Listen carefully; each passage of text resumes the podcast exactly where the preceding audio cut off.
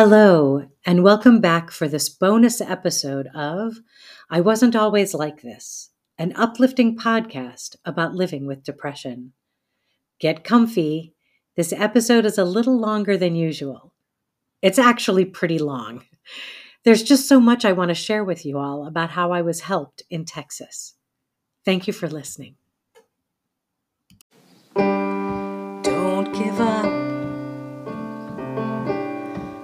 Don't give in.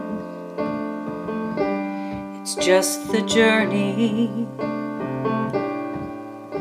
The darkness grows the seed. Bonus episode Look for the Helpers. One of my most favorite quotes from Fred Rogers, also known as Mr. Rogers, was something his mother told him when he was young that when he was scared or things seemed unsure, he should look for the helpers. This guidance is so useful in so many ways, in so many situations, especially right now with the world. I'll get to that in a bit. I want to start with my recent adventure to Texas. If you listen to the bonus episode I released last month, I shared about how I was invited to present at a conference in Edinburg, Texas, a small town about 10 miles from the current border with Mexico. The conference was sponsored by the University of Texas Rio Grande Valley School of Social Work. It was focused on the five dimensions of wellness for mental health and suicide prevention, with the main focus being on Hispanic youth. However, one of those five dimensions was spirituality. And when I asked about my very not Hispanic background, they explained that they were interested in the spiritual wisdom that I could bring to the conversation. It was really humbling and thrilling. As I prepared for the conference, I was being stretched in many ways. Creating a CV, which I learned is different from my employment resume. Establishing learning objectives to satisfy CEU requirements, something I had to Google to learn how to do and in general, presenting myself as, well, a presenter. For years, specifically 13 years, I've been an ordained minister. I've done speaking gigs, taught classes, facilitated workshops, done Sunday talks, the whole gamut of the minister's life. I never had to, I think the word is validate what I do and who I am. This was a huge stretch. Before I went, during my time of preparation, I was supported by many helpers folks from my seminary, friends from all different aspects of my life, my family. There was so much encouragement that I began to feel the seeds of confidence begin to sprout and grow. So let's start at the beginning of the journey.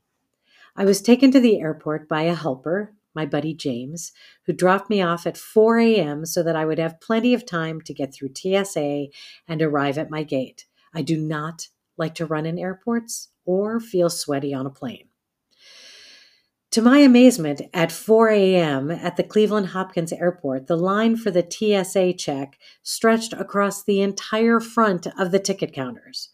As I walked on and on, passing so many people, I wasn't actually sure that there was an end to the line.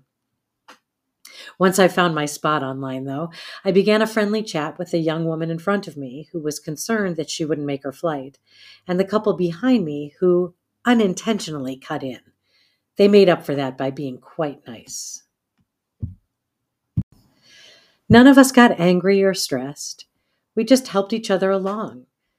In fact, we were all trying to problem solve how to get that young woman farther up in line so she wouldn't have to run. It took less time than we expected, and soon enough we were all through and headed off to our gates. My gate was, of course, the farthest away from where I started. I just kept telling myself, You're getting your steps. In fact, by the time I reached the gate, my phone alerted me that I had just completed more activity than I had in some time. My phone congratulated me. We boarded the plane on time, and I had the window exit row seat, my favorite seat when I absolutely have to fly.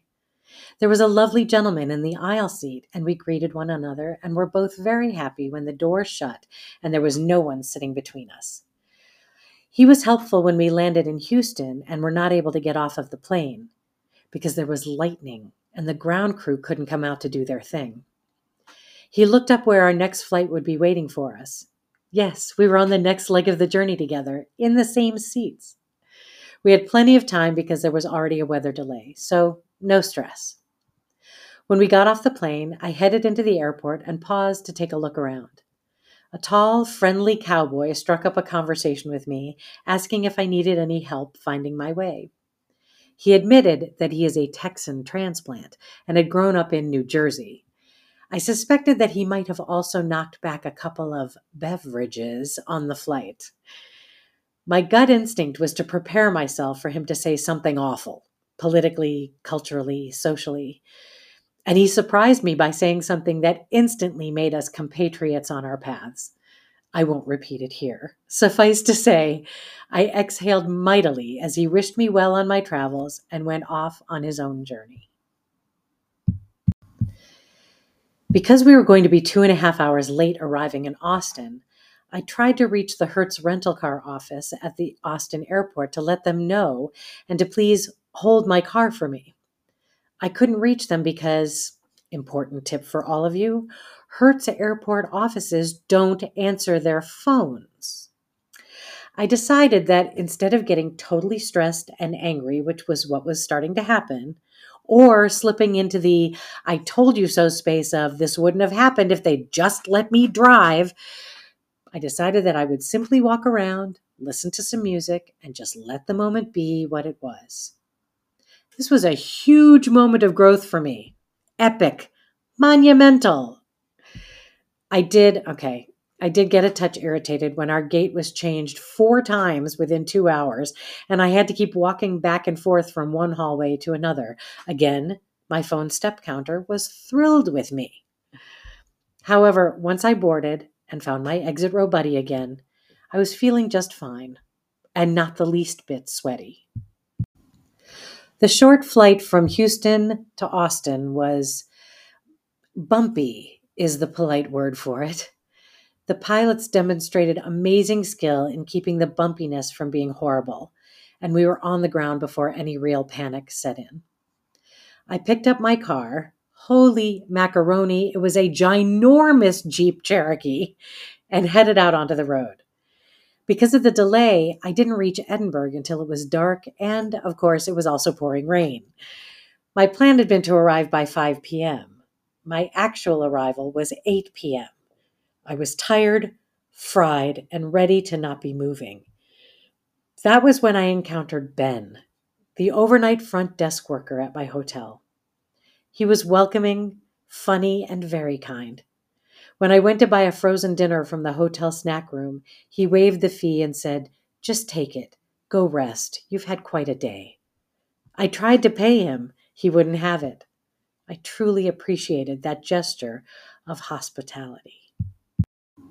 The room was great, and I settled right in. I was so exhausted that I didn't even turn on the television, which, if you know me, you probably don't believe that. It's true, though. The next morning, I woke up early, ready for the first day of the conference. There was a great breakfast at the hotel, so grateful for that, and off I went. My mind was on the first presentation I was responsible for that morning an interfaith panel on spirituality and mental health. The panel members included a rabbi, an imam, a pastor, and then I was the moderator. We hadn't met yet. That was supposed to happen the night before. Without surrendering to worry or fretting, I leaned into my prayer practice and trusted that all would be well. It was on my way to the conference that morning that I noticed one of my tires was registering as being low on air. These newfangled cars have so many bells and whistles, I didn't even know what most of the buttons were for. However, there was a huge screen that showed me my tires and the pressure of each, and was letting me know that my right rear tire needed some love. I decided that I would take care of that when the conference closed for the day. My afternoon workshop would end at 4 p.m., and I would head right over to the tire place that I passed on my way from the hotel to the conference center. Immediately upon arriving at the conference center, I got lost. there was another person who was lost too. It was the rabbi for our panel. We helped one another find our way to the rooms we were using, and we found our pastor there waiting for us. A few minutes later, I began receiving text messages from our imam who was lost somewhere in the building. I joined with Marisol, one of the most amazing helpers from the weekend, and we played a text game of Marco Polo with our lost sheep and found him quickly. After the first two presenters, it was our turn.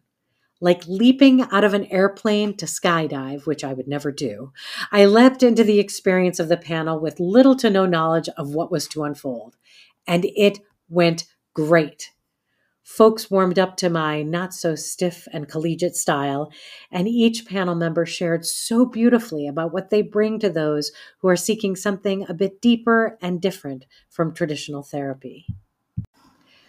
I spoke honestly about some of my past experiences within the mental health industrial complex and how I needed to learn to navigate answering their diagnostically directed questions. Clarifying the balancing act, I have mastered in understanding how my practice of listening to guidance compares with how I answer their box checking assessment question Do you hear voices? I explained to the conference goers that I usually smile politely at the questioner and then directly lie to them. Fortunately, there was some relatable laughter at that example. The panel also shared about the benefits of clergy being part of the healing team for young people, and how, regardless of one's belief system, religious or otherwise, having a spiritual companion along the journey can be truly helpful. The response to our panel was overwhelmingly loving. We received some wonderful feedback, and folks were talking about it the entire two days of the conference. At our first break, a woman came over to tell me how much she appreciated the panel. She's a psychiatrist in Puerto Rico, and she and her husband were both born there, still live there, and practice in San Juan. I immediately asked if I offended her, because I can sometimes sound like I'm slamming traditional methods, especially psychiatry. And she said, no, just the opposite. She shared that what moved her was that I spoke from a wellness model, not an illness model that I spoke positively about navigating the world while living with depression. She was so pleased to hear me talk that way. That was another truly validating moment. Her husband, by her side, is a dentist. He and I had a good chat about the challenges for dentists who often wrestle with depression and suicide. They were both so lovely. I gifted them with my book. Later that evening, I got a little more time with them over dinner. Such a joy. After lunch, I was scheduled to present my first workshop. I had asked if a keyboard was going to be available. I wanted to sing a song or two as part of my offering. Well, they all went above and beyond to get me a really nice keyboard and an amp so we could hear it. Nadia was my superhero helper on this. She also found my ring when it flew off my hand. I was taking it off to put lotion on my hands, and the ring went flying through the air.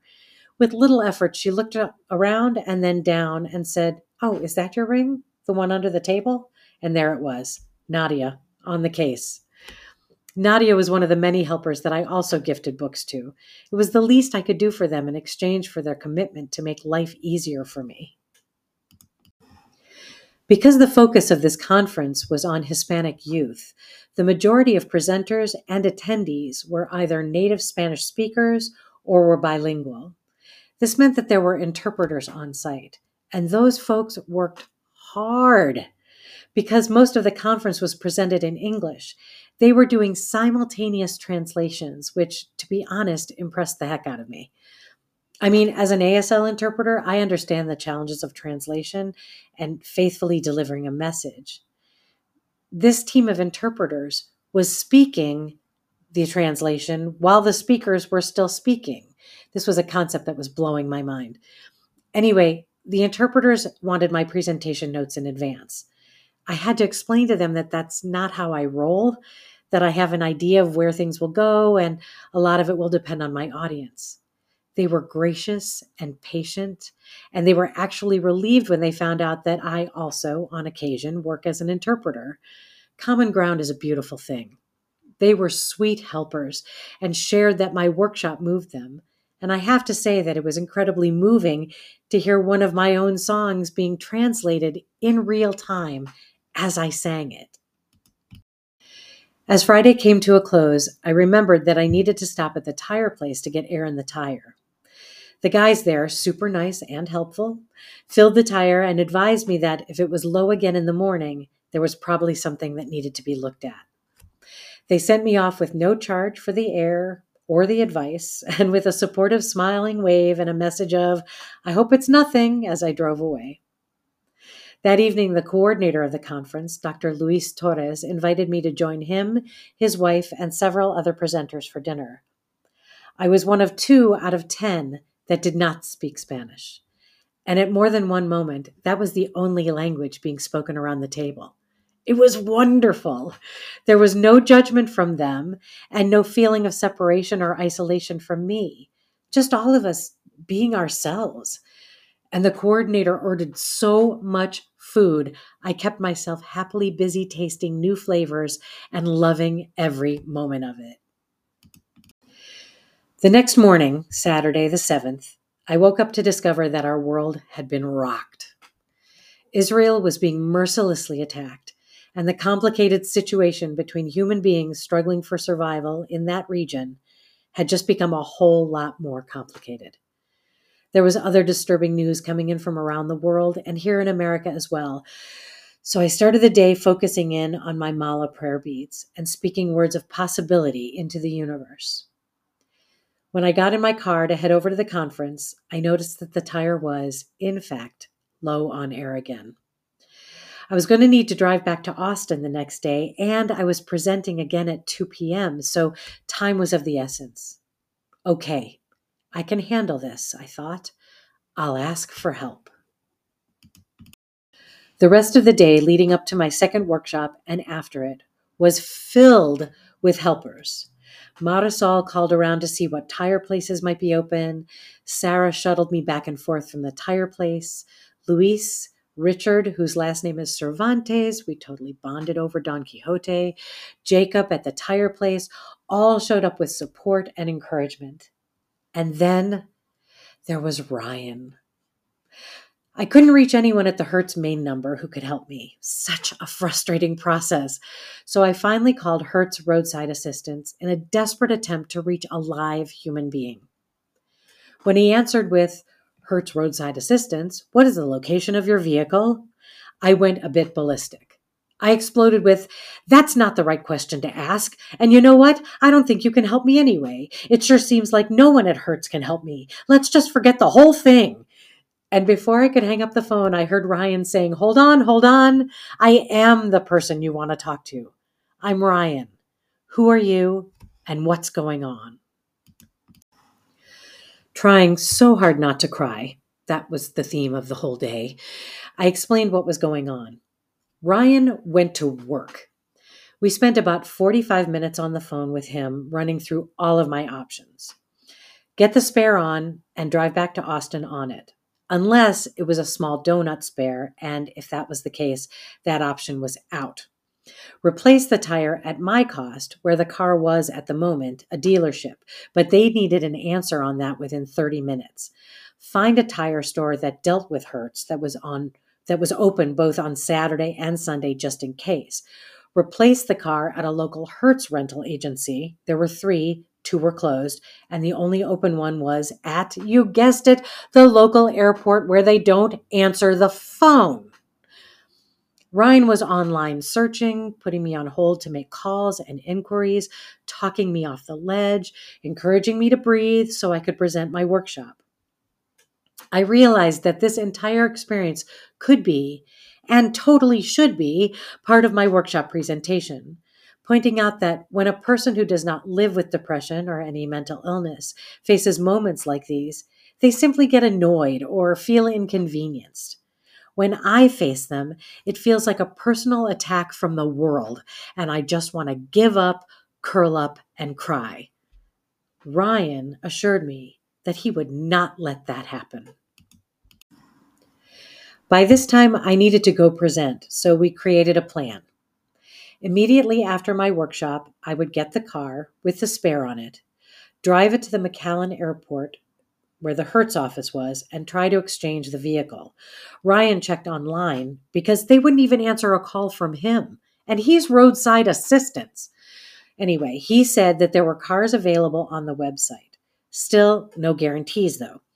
If there wasn't a vehicle available, my next step would be to go to the Firestone tire store and get the tire replaced. We'd worry about the cost of it later.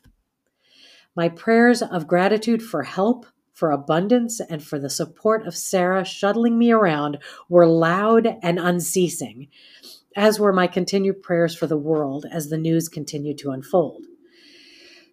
As I presented my session, I explained what was going on and how it is something of an influence on my mental and emotional condition in that moment. The support was absolutely lovely. I integrated into my presentation the concept of choice. I could choose to suffer in this moment, to feel punished and helpless and victimized. Or I could choose, instead of suffering, to acknowledge that I was struggling semantics so important to me. To recognize that, yes, it wasn't an easy moment. However, it also wasn't the end of the world. And I was getting help from everywhere. The former version of me would be railing at God for being a bully. Instead, my prayers were only ones of gratitude and the affirming that regardless of the appearance in front of my eyes, there was only good happening there. I sang, I shared stories, I offered tips, I answered questions, and connections were made immediate and deep connections. And as soon as I was done, the amazing super shiro, Sarah, drove me to the dealership to get my car with its little itty bitty spare tire, and I began my slow and steady trek to the McAllen airport. The whole drive there, my prayer was I am affirming that the person at the counter is kind, efficient, and has a sense of humor. Oh, yeah, and please let there be a car there for me. When I arrived at the tiny McAllen airport, I had no idea where I was supposed to go. The signage was not clear. Fortunately, I saw another helper. A kind airport security officer pointed me in the direction of where I needed to go. It was then a not so short walk uphill in the heat from the parking lot to the Hertz desk. When I reached the desk, I was a touch winded. That was where I met the next helper, Alex. Alex asked how they could help me, and my response was First, you need to give me a moment to catch my breath because wow, that's a long walk. Alex smiled and yielded with a gentle, Whenever you're ready. I explained the whole situation. Alex asked if I had my rental paperwork with me. As I leaned down to check in my backpack, I whispered a very quiet prayer of, Please don't let me have left it in the hotel room. Can I tell you that I almost burst into grateful tears when I realized that I had the paperwork with me? I was positive I had left it in the hotel room, and yet there it was. Alex began doing their magic, and we began to chat a bit. They acknowledged how frustrating this whole thing must be, and we both recognized how lucky it was that I didn't get a flat on Thursday night while driving in the dark and in the rain. I commented on Alex's necklace, and with a gleeful smile, they explained that it was a Slytherin locket. I have to admit, I was proud of myself for actually knowing what that meant. Alex said they got it at one of those Spirit of Halloween stores, and I should really check that store out before I left town. When I say God bless the nerds, please know that I mean that with absolute reverence and pure honesty. Coming from me, with my laptop that has stickers on it that read, It's bigger on the inside, and my other ride is a TARDIS, I include myself in the nerd category. Alex got me into a new car right away. When I asked if I would be invoiced for the tire, Alex responded, You might, you might not and they smiled and shrugged their shoulders and wished me well on my journey. Helpers all along the way. As I drove away from the airport, all I could think was, Never before have I been helped by so many people that I had never met before. It was humbling, And as I got lost on my drive back to the hotel, I finally let some tears flow tears of gratitude and relief, tears of prayer and miracles. I arrived back at the hotel and was greeted by my night clerk friend, Ben, who, as usual, asked me how my day went. I smiled and said, It was challenging. I got a lot of help, though. He responded with his trademark smile, saying, That's good to hear. Have a nice night, Rev Rachel. I was so amazingly grateful to sit down on my hotel bed. I exhaled. I said one more prayer of gratitude, looked at DoorDash to see what I could get for dinner, and just relaxed. Something green, I thought. I hadn't had lettuce or any kind of salad for three whole days. After ordering, I changed into comfy clothes and went to take off the mala prayer beads I always wear. And kaflooey. They exploded off of my wrist. Beads everywhere. I started laughing immediately and said out loud, Wow, I prayed so hard today, I broke my prayer beads. I collected all of the beads and put them safely into a little cloth bag, shaking my head in wonder. Then I grabbed my salad from the DoorDash deliverer helpers, two sweet young women, turned on the TV, and watched all three Men in Black movies back to back. A perfect way to end the day.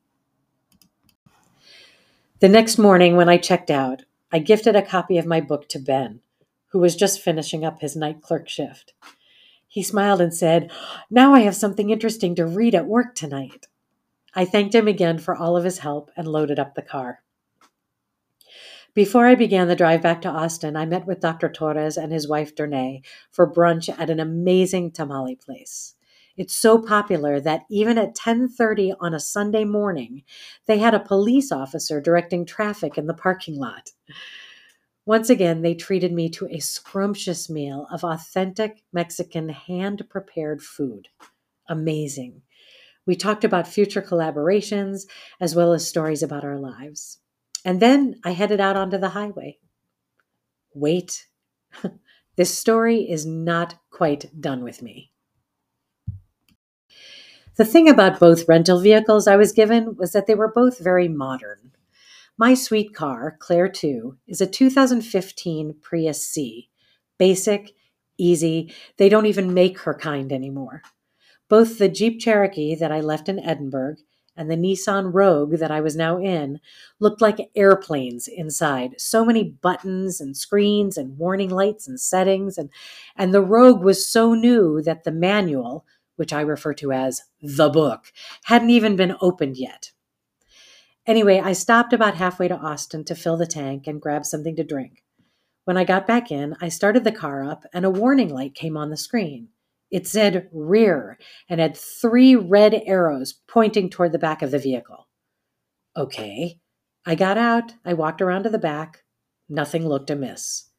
Got back in, started it up again, and the warning light returned.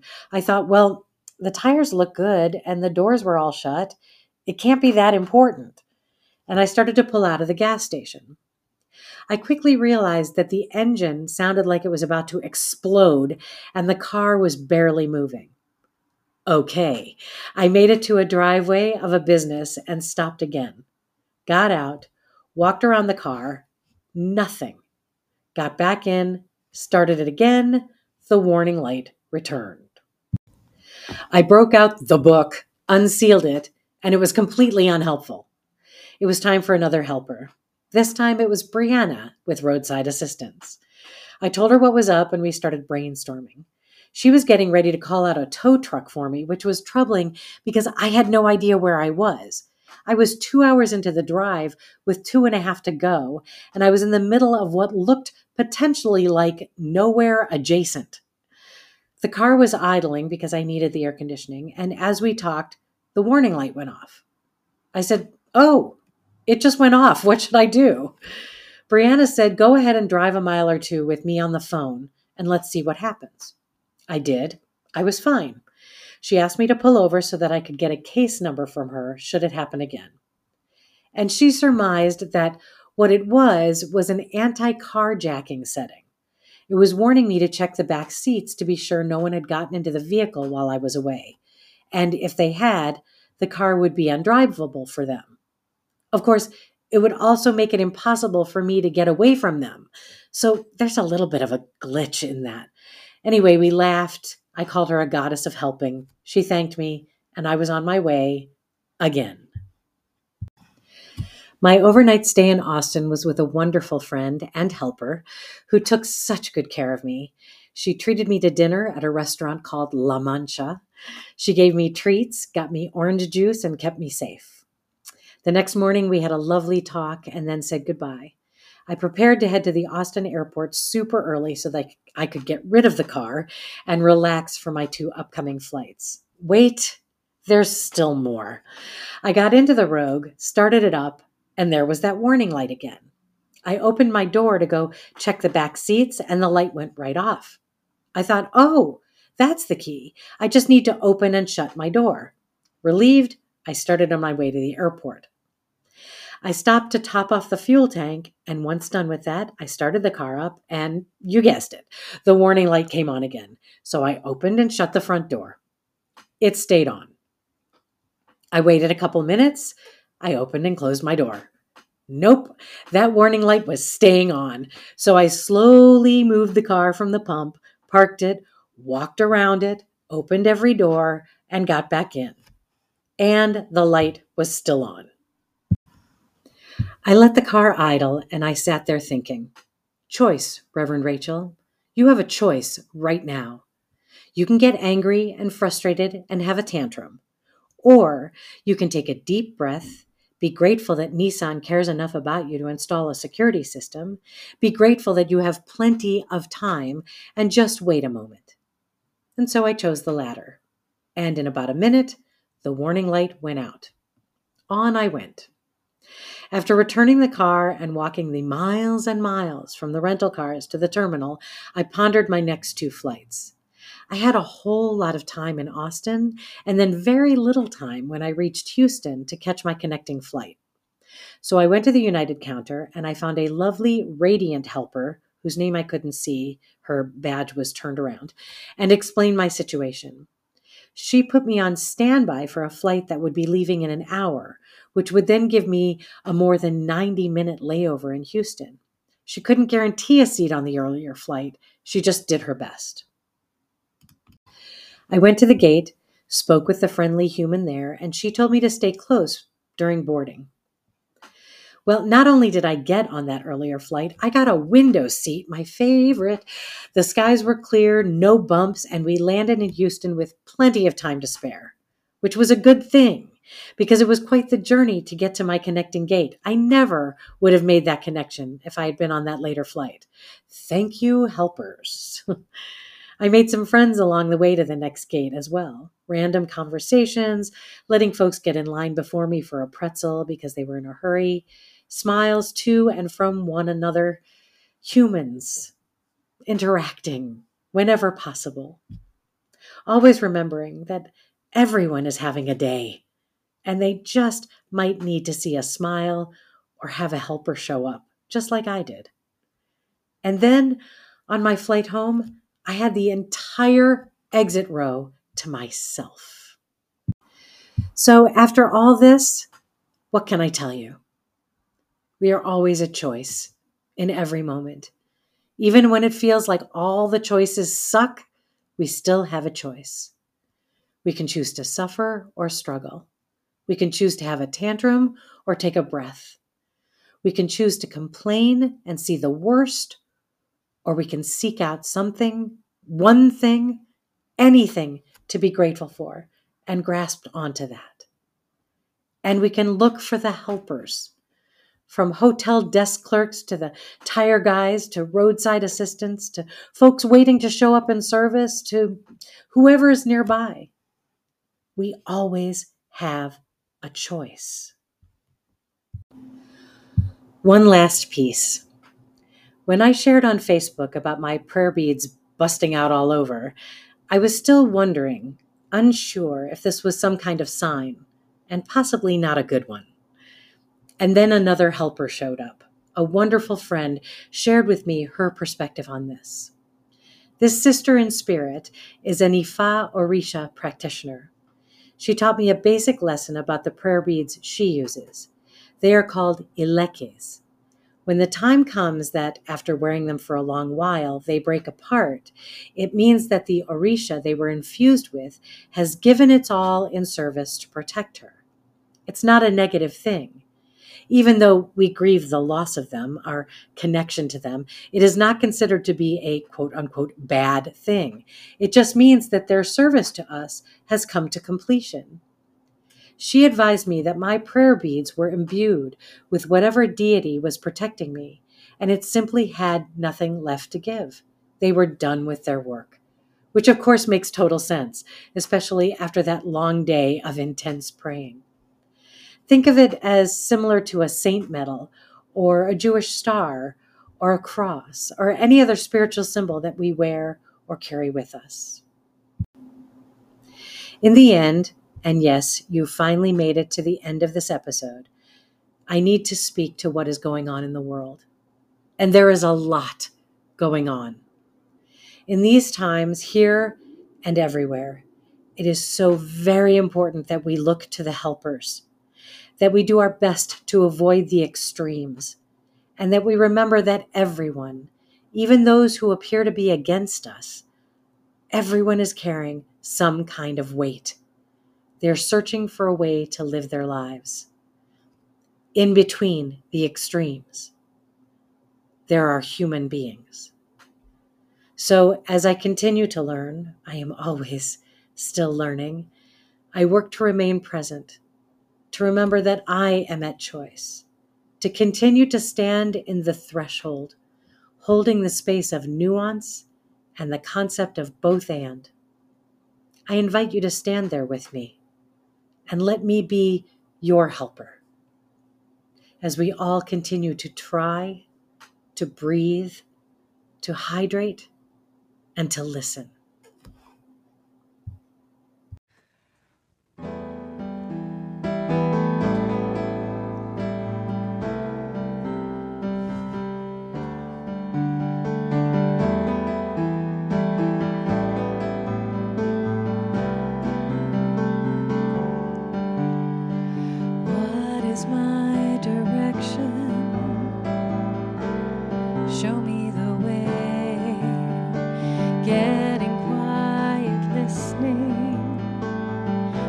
Trusting all I'm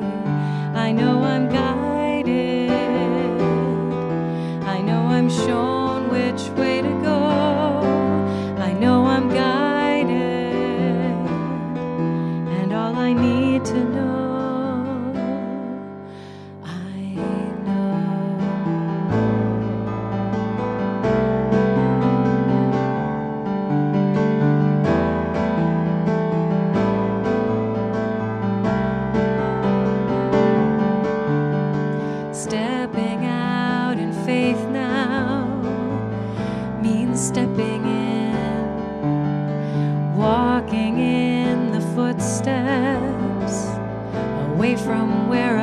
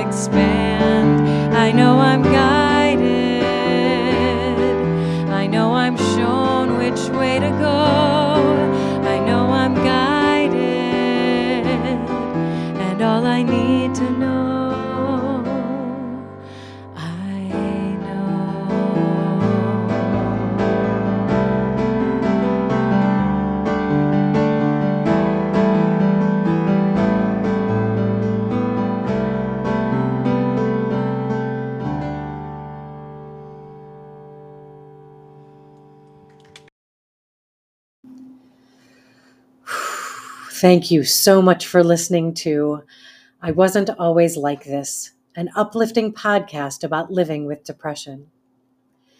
As I said at the end of the episode, I am finding it absolutely necessary to remain in a place of holding more than one reality at a time, to remember to stay open to seeing all perspectives, even the ones I don't like.